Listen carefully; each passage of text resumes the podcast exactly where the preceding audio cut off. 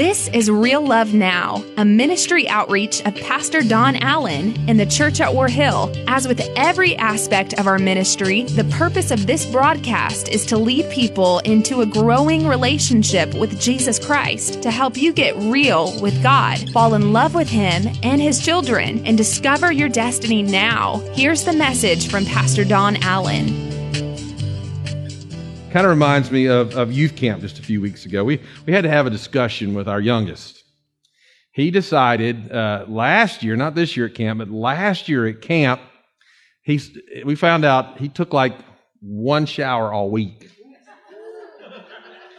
So we were like, hey, bud, that's not enough. And you know what his reply was? I went swimming. How many of you know that just getting wet doesn't make you clean?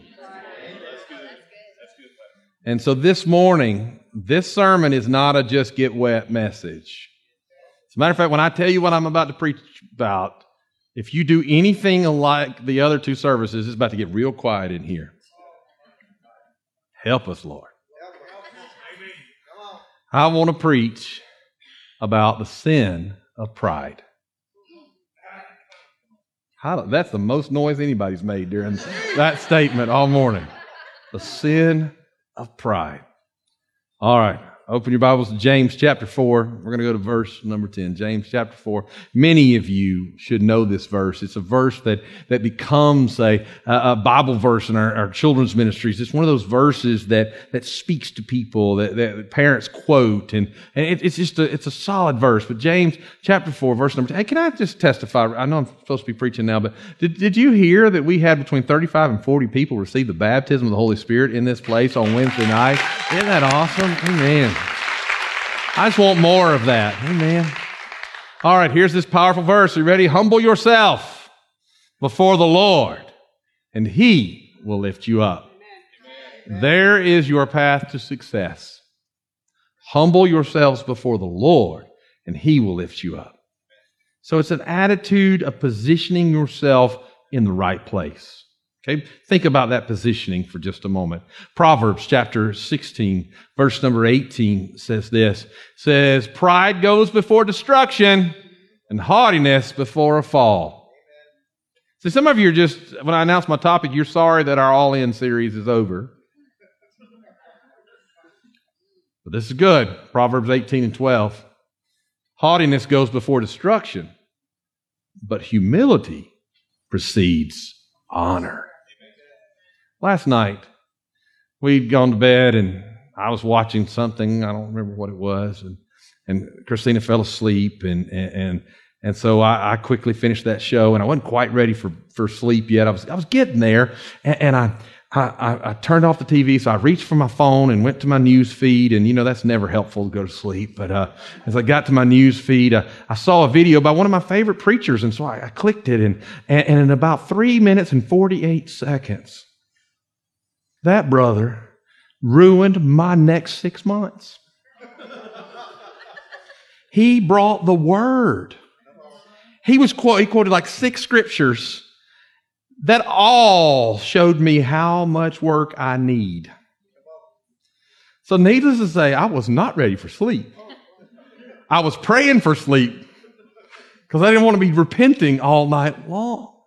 But the word works inside of who we are. And what we have to find from these simple scriptures is that in our lives, in almost every one of our lives, we're struggling with a sin that we're kind of used to. We're struggling with a sin that's not easy to deal with. And we've got to go into the battle against this sin. And this sin is the sin of pride. I want you to understand that pride is the first chapter. Get this. Pride is the first chapter in the book of failure. But humility is the first chapter in the book of success. So what is pride? What is the sin of pride? Well, the sin of pride is a preoccupation with oneself. Okay? That I'm focused on me. How many of you know the song that's the song of pride? You ever heard it? I bet you have heard it. I did it my way. That's a good one. the song of pride. You may have heard it sung sometimes. It goes like this. It goes, ready? Me, me, me, me, me, me, me. I can't hear me, me, me, me, me, me, me. It's all about me, me, me, me, me. Yeah, the sin of pride. You know that goes directly against the greatest commands of our lives. What did Jesus say the greatest commands for our lives were? That we should love God as we love Him with all of our heart, all of our soul, with all of our strength. And then what did the Word say? He said, and next you should love your neighbor as yourself. It's okay to feel good about yourself, but you should never exalt yourselves above that love that you have for your neighbors. And so what I feel like God's doing for us today is we're not just going swimming. We've got to get cleaned up a little bit today. And in our lives, we have to understand that pride comes to destroy us. You see, we have to understand that pride loves self, and pride says, acknowledge me, but humility says, don't look at me. We have to get ourselves in the right position. In case you don't understand it, you can never lead until you get yourself in the position of humility. I want you to catch this. I want you to get this today. We spend a lot of time getting ourselves in the right positions. I don't know if you realize how much, but you know what? We do that. In the second service today, somebody came in and looked, and somebody was in their position in this place. I thank God they did not go up to them and go, you're in my seat. As a matter of fact, can I just tell you, don't you walk in if somebody's in your seat and come up to them and go, excuse me, I have to sit there? Do you know why? They may be lost. And what's more important is we're going to sit with them in heaven. Now, you want to mess with a pastor? Move seats. I'm serious. You mess with me because you are creatures of habit. You have your positions. You have your positions at home. At my house, you know that chair is mine. My son-in-law had to learn that's my seat. He has not figured out not to use my favorite coffee cup yet. That's all right. I love him. He's a good one. But that's my seat. You see, when we go out to lunch, it'll be that way. Well, I want to sit next to so-and-so. Or how many of you are married to somebody who's always has to have their back against the wall? They can't have their back to... Yeah. You see, we worry about positions. You know why would I talk about that right now? The reason I'm bringing that up is this. We have to choose the position that we're going to take in every relationship of our lives. You'll either choose the position of humility or the position of pride. There's not really any other choices when you interact with other people. You will either choose the position of pride, which you better watch out if you do, because the Bible said God resists the proud. And so if you choose the position of pride, God is going to have to break that down. Can I just tell you that if you're struggling with this sermon right now, thank you. Because I'm struggling with this sermon right now. Because God's revealing that there's things in my life that need to be dealt with. And there's positions that you know, I've got a friend that always has to have the last word. He's a great pastor, a great man of God. But I like picking on him because he always has to have the last word.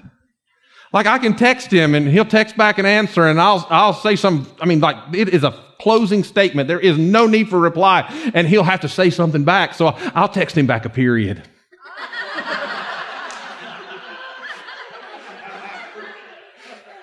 Sorry. And he'll send me back a smiley face. That's just his nature. And I think, Mike, your wife must want to kill you. Because you always have to have the last word. You're positioning yourself to win the argument. Can I tell you that winning the argument is not the most important thing? That being a believer is the most important thing. You see, when you choose the position of pride, you're going to have to realize that God's going to humble you. I was reading a story, a really good example the other day, and I'm just going to share that with you. I thought it was pretty powerful. It was about a young man that you'll recognize his name. His name was Benjamin Franklin.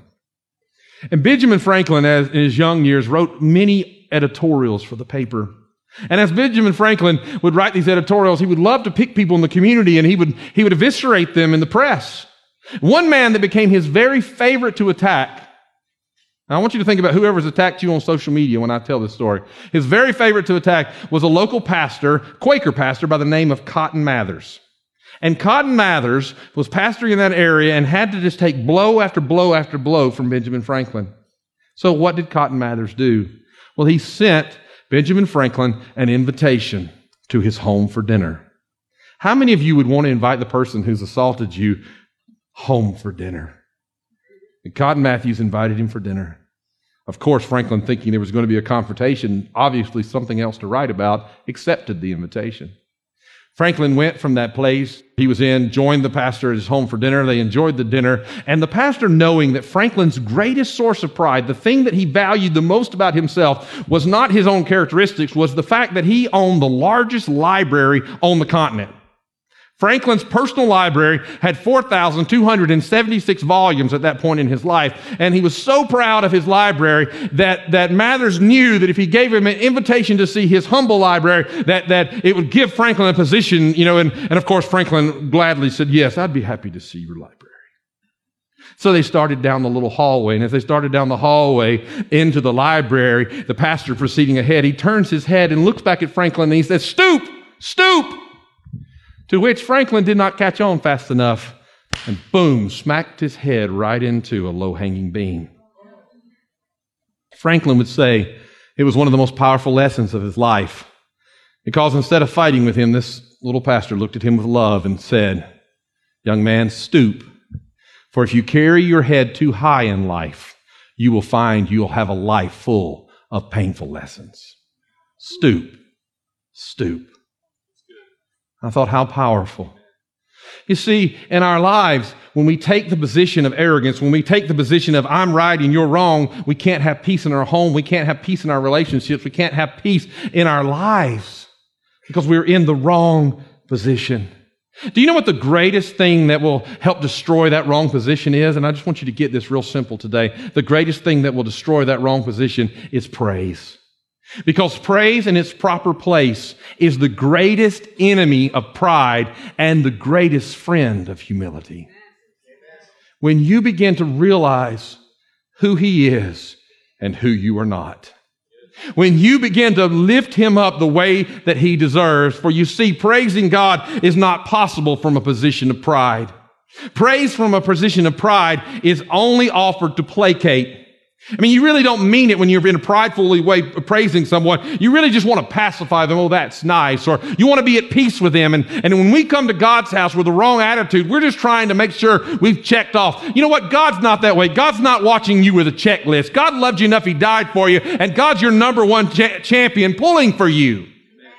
And so instead of trying to check off everything for God, we need to get our hearts in the right place, in the right condition. And when we get our hearts in the right place and the right condition, and we begin to exalt Christ, it changes everything. It changes our attitudes. It changes our focus, and it changes our position. Let me just take you to what I believe would be the greatest praise song of all time, the greatest Christian song of all time. They sing it everywhere. And who would know what that would be? It would be Amazing Grace.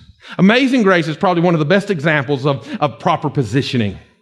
The proper positioning that you find in Amazing Grace. Listen to where it begins. It says, Amazing Grace, how sweet the sound that saved a... Uh-oh, that's positioning. He doesn't say, who's lucky I finally made up my mind.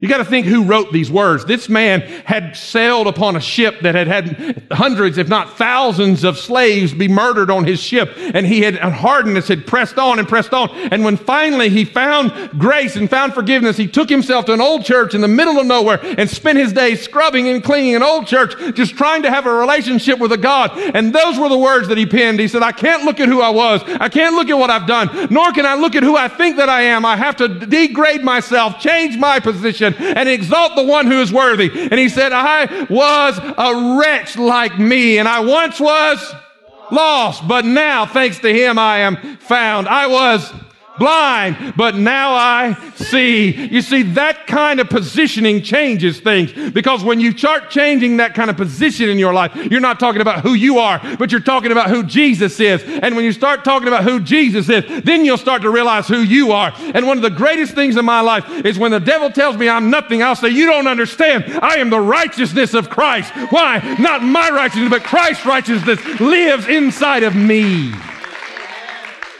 I want you to get this today. I want you to begin to understand that you should lift up your eyes. And I know that I probably made the point, but just because I want to enjoy a little more of the song, it was grace that taught my heart to fear. Come on now. And grace my fears relieved. How precious did that grace appear the hour I first believed.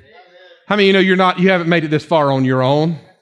Because through many dangers, toils, and snares, we have already come. But was grace that brought us safe thus far, and grace that will lead us home. What's those words again? Amazing grace.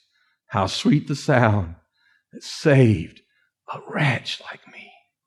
For I once was lost, now I'm found. I was blind, but now I see. You know, we have to understand that when we truly praise, we elevate our God. Pride elevates ourselves, but praise elevates our God. I don't think we preach about pride enough. Could I at least buy an amen on that statement? Why? Because we don't see the danger of it. I mean, we can preach about lust because lust corrupts the mind. We can preach about adultery because it destroys families. We can preach about alcohol, drugs, addiction because they enslave the masses. Dare I say this morning, and I believe that almost every one of those sins begin with an unconfessed area of pride. Think about it. Lust is rooted in the pride of your needs and your wants above those that you're seeking after. Adultery, it's all about me. It's all about me and not those family members depending on you. Addictions are the result of you thinking that somehow you can handle something that's destroyed 6 generations of your family. You see, pride is at the root of it all, and pride is the greatest and the first struggle of all. In the beginning, Satan himself, the first sin that we know of, Satan himself lifted himself up. In Isaiah, we find this 14. We find that it says, you said to yourself, I'll climb to the heavens, I'll set my throne over the stars of God, I'll run the assembly of angels that meets on sacred Mount Zaphon. I want you to understand, he said, I'm coming up there, God. I'm going to lift myself up. And Zaphon, that was the strong place that if you held that ground, you wouldn't lose any battles. He said, I'll climb to the top of the clouds. I'll take over as king of the universe. Wow. What was the very first sin man committed? If you eat this, you will be like God. All rooted in pride. And you have to understand that Satan knows that you cannot worship from a pedestal of pride. He knows that pride cost you your place before the throne. But can I tell you today that praise reestablishes your position before God? Your sin may have sent you to the wilderness, but praise will bring you back into the presence of the living God. And when you get in His presence, repentance comes, and grace comes, and restoration comes. You see, pride costs mankind, and it's still costing us. How many of you understand your marriages will fail if you allow pride to prevail? I have one deep piece of advice for you if you're struggling with pride in your marriage. Are you ready for this? Get this. Stoop. Stoop. You do not have to be always right. My wife will tell you I'm still working on that. Y'all have behaved. In the first service, I got to that point in the message, and this little lady sitting right over there, she literally went, she hit her husband like, boom! And looked at him and went, mm-hmm. I said, well, we'll talk to y'all after service. Stoop. If you're having broken relationships with people, you know what? Broken relationships are not God's plan. It is good when God's people dwell together in unity. And when someone's wronged you, and you're right, they've wronged you. I get that. Do you know what you need to do? Stoop. Realize that sometimes you wrong people and you don't even mean to. Stoop. Let down the pride. Focus on who God is. Focus on how much you love that person. There are opportunities that are missed because of pride. If you're there, stoop. If you would realize that pride causes freedom to be forfeited, and there's only one answer, stoop. When you feel pride coming on, guess what? Stoop. Stoop. Would you stand with me today?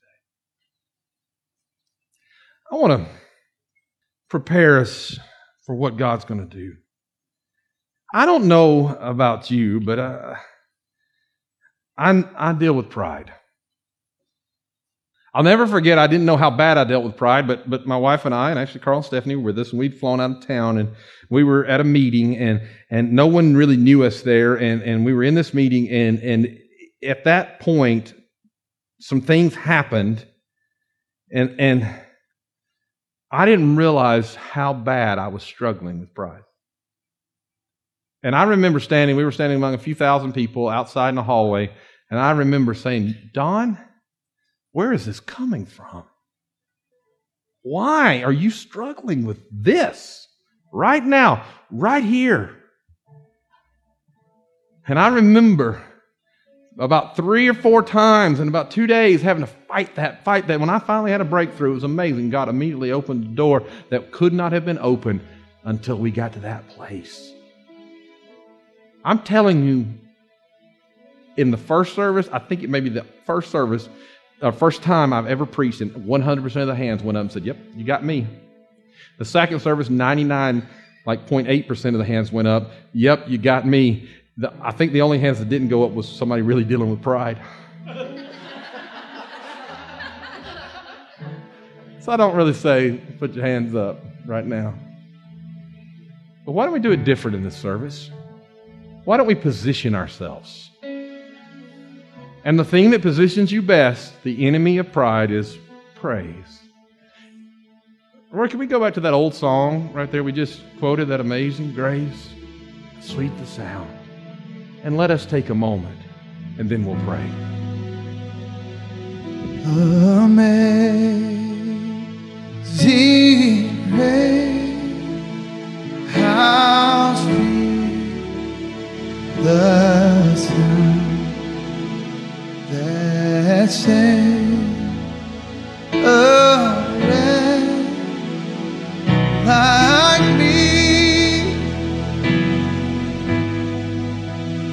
I once was lost, but now I was blind, but now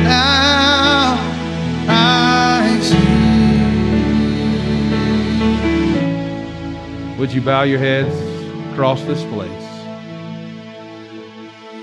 And I'm not looking at the individuals, really. This is more about you. I've done my part. I've obeyed God today. I brought this message. I've obeyed the Lord.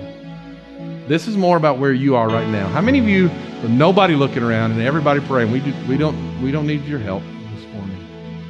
But say, Pastor, I know there's an area in my life. It may be your marriage and some relationships. It might be, I just feel this, parent-child relationships. I know that if I can find the right position, God can do a miracle. Can I see your hand if that's you? Yeah. Overwhelming majority of people in this place. Thank you. Thank you. Put those down. Father, you see those hands. Now let me ask you, if you're here today and you say, Pastor Don, I've never surrendered to Christ because I thought I could make it through this life's journey on my own.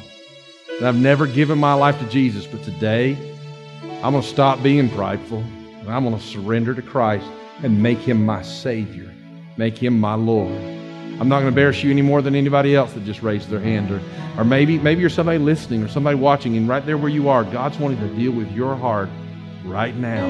God's wanting to speak to you. But whether you're there or whether you're here, now's the moment. If you're here today and you say, Pastor, today's the day I want to give my life to Jesus Christ, can I just see your hand right where you are? Would you just hold it up high so I can see you? Thank you. Is there another today? Thank you. Is there another today that will join with these two young men this morning? Amen. All right, I want you to join hands with everybody around you if you would. The Bible says that if we confess Jesus Christ as Lord and we believe in our heart that God raised him from the dead. You're going, Pastor Don, you say this every week. And yeah, you're right. But it's what Paul said, that I am convinced it's the greatest message of all, for it is the power of God unto salvation. That as we confess Jesus, that he forgives us and sets us free. Let's pray with these as they pray in faith. God's going to change your life, young men. Let's pray together right now. Come on, let's pray. Jesus, right now, I believe by faith that I am forgiven, for I am a sinner in need of a Savior. But now, I believe you came for me, you died for me, and now you live for me. And by faith, God is my Father, heaven is my home, Jesus is my Savior. Thank you, Father, for what you've done. Thank you, Lord, that this prayer is just a simple beginning place for their lives to change for you as they begin to realize it's Christ who now lives in them and through them. In Jesus' name, amen.